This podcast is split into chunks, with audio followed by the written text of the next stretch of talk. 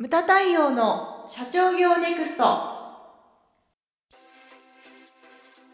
ムタ太陽の社長業ネクスト。番組ナビゲーターの丹野悦子です。太陽さんよろしくお願いします。はい、よろしくお願いします。太陽さんはい、今回のテーマは損益分岐点を下げるですはい、数字ですね。ん。なんかそう最近数字やってないねみたいな話になってハセディとじゃあこれっていうような感じ。まあまあハセディと話したというかハセディが持ってきたテーマなんですけれども、はい。損益分岐点というですね、まあ、ポイントですね。はい。これはだから経営者やっぱりね数字苦手な人まあ最近ね、あの数字得意ですっていう人も結構多いんだけれども、はい。あの苦手意識のある人ってやっぱり僕もそうだけどね、うん。いや一定数いらっしゃると思うんですよね。はい。で損益分岐点っていうのはこれ、まあ、知ってる人にはねこう、まあ、言うまでもないことなんだけれども収支がトントン。だからプラスマイナスゼロですよというこう点ですね、はい。一点のことですよね。いうわけですけれども損益分岐点の売上のことを損益分岐点売上高と。うんいうふうに言うわけですけれどもこれだから計算式で出てくるわけですよね。一応だからこれだけは覚えておいてというような感じでちょっと言いますけれども損益分岐点売上高イコールこれちょっとめんどくさいですよね。固定費割るうん。括弧1マイナス変動比率、今い話したけど一応、メモする人もいないと思うんだけどね。携帯で見てよあの聞いてて。一応まあ言いましたけれどもね。でそれでねそのやっぱりその今回のテーマ損益分岐点を下げるというテーマなのでうん。じゃあどうやったら下がるのと。はい。いうことを話さなきゃいけないわけですよね。で大きく言って3つしかないわけですよ。固定費を下げるっていうのと変動比率を下げるっていうのとそれから値上げをするっていう。うんで固定費を下げると。えちゃん固定？費とは？何ですか？と毎月変わらず出てくものですよね。はなんだろううん家賃とかですか？そうですね。うんで例えば言うと今言った賃借料ですねう。んそれからあとどんなものがありますか？人件費ですか？はい、えっちゃんの給与ですね。あとは？あとは何ですかねあ福利厚生費。と、はい。それから水道光熱費。う、ん。あとうちの社員がいっぱい使ってるのが参考図書とか 新聞図書代とか、それから交通費、うん。交際費、会議費、売り上げに関係なくかかりますね。はい、はい。あと通信費。うん。通信費もうち結構使ってますよね、切手代なんていうのは通信費に入ってきますけれども、あとは宣伝広告費ですね、うん。これもね企業によってはねお金かかったりとか。うちもねほら、えっと新聞広告なんていうのはね、はい。結構高かったりしますよね。そうね。うん、でこういったものっていうのはその共通点は何かって言ったら社内の努力で下げようと思えば下げられるんですよね、うん。日本印刷なんていうのは僕が会長になった時にその熊谷とやっぱりいるものいらないものうん。全部分別して、あへえうん、仕分けをしましたね。で、えー、と賃貸でやっぱり事務所借りてましたけれども当時4フロアあったのをうん。1フロアにしたんですよ。そうだったんですね。4フロアを1フロアって無茶だろうって思うんですけれども うん。でやればできるんだね。あでさすがにその今手狭になったから、うん。その編集部というのを、まあ、新しくあのあのなんだろう他に他のビルだけれども、ーはい。まあ手頃なところを借りて、うん。でそうよさすがに4フロアを1フロアにすると会議室がなくなるの。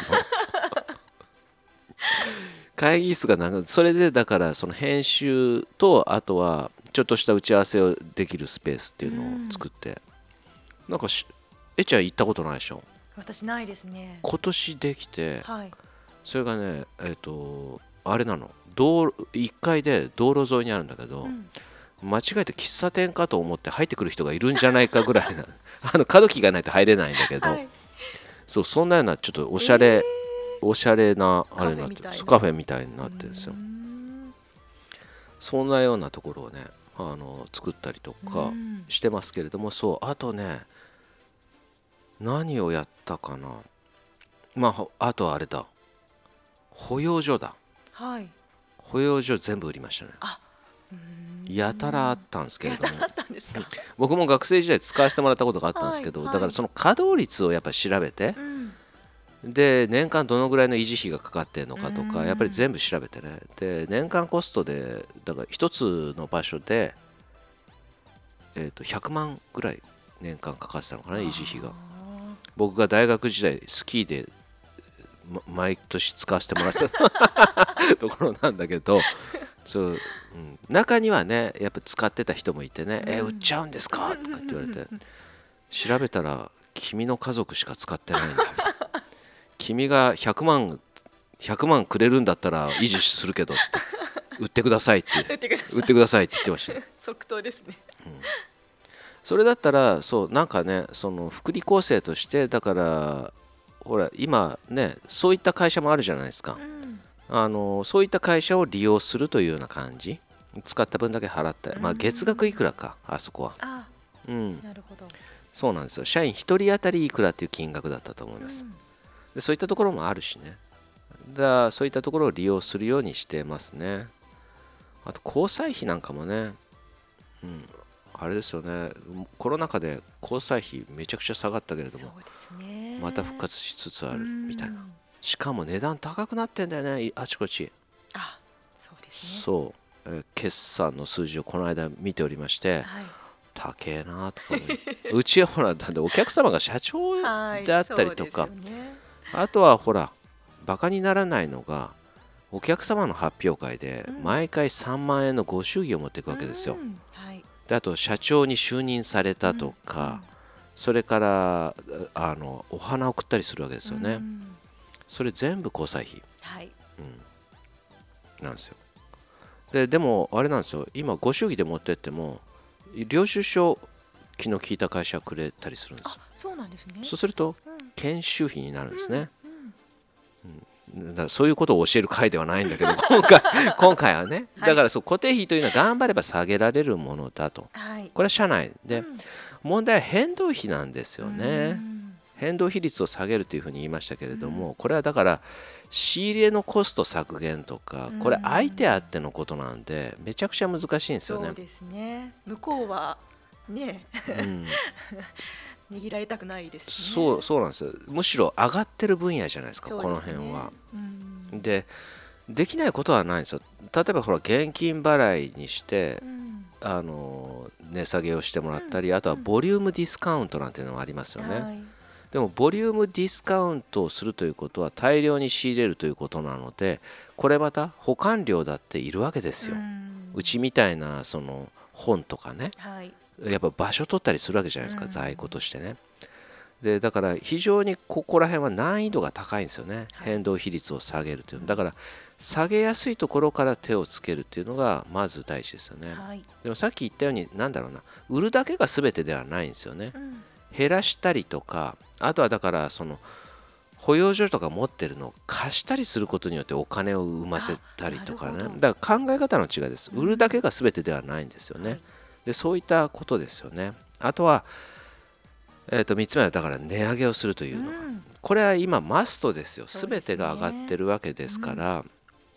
で重要なのはデフレ30年続くとこう頭がデフレの頭になっちゃってるんですよね、うん。でいろんな会社の社長相談を受けたりするけれどもその値上げしていいですかっていう質問ですね。いややっていけないでしょと。うん、その一時期よりかは硬いもの、まあ、ステンレスアルミとかニッケルとか一時期よりはちょい下がってたけれども、でも作体で見るとまだまだ上がってるんですよね、うん。高いところを推移をしてるのは変わらないんでで値上げをしていくと。でこれ難しいのがその値上げにもねやり方というのがあるんですよね。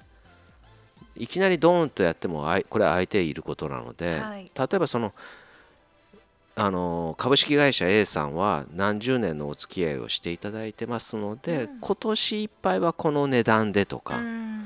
新しく今来られる方は実際問題この値段でやらせていただいてますとか、うんでそういった言い方？交渉術交渉術が重要であったりとか、うん。でそそういったものでもやっていかなきゃダメですよね。で日本印刷なんかもねやっぱ大変なんですよ。紙代が上がってたりとか、はい。あとあそこの日本印刷の売り上げの中で、えー、と50%以上が定期刊行物うん。なので、だから月刊誌とかですよね。はい月刊誌ってほら月単位じゃないからうん。年契約なんですよ。あはい。だから途中で値段が変えられる変えられにくい。はい。変えられないことはないけれども変えにくいと、うん。非常に難しい問題があってね、うん、だからそういったものやりやすいところから手をつけていくというのがやっぱマストなわけですよね。うん。うん。であと見込み事業なんていうのはその損益分岐点を超えてからが勝負ある意味ね。はいでそこをどうやっていくかと。うん。で損益分岐点というのはやっぱり低ければ低いほどいいですよね。だからそこをこうやっていかなきゃいけないですよね。あと無駄っぽいことをちょっと言うと、はい。やっぱりその日本という国1人当たりの粗利益高っていうのが非常に低いんですよ、うん。今先進国の中でワースト1なんですよ。はい。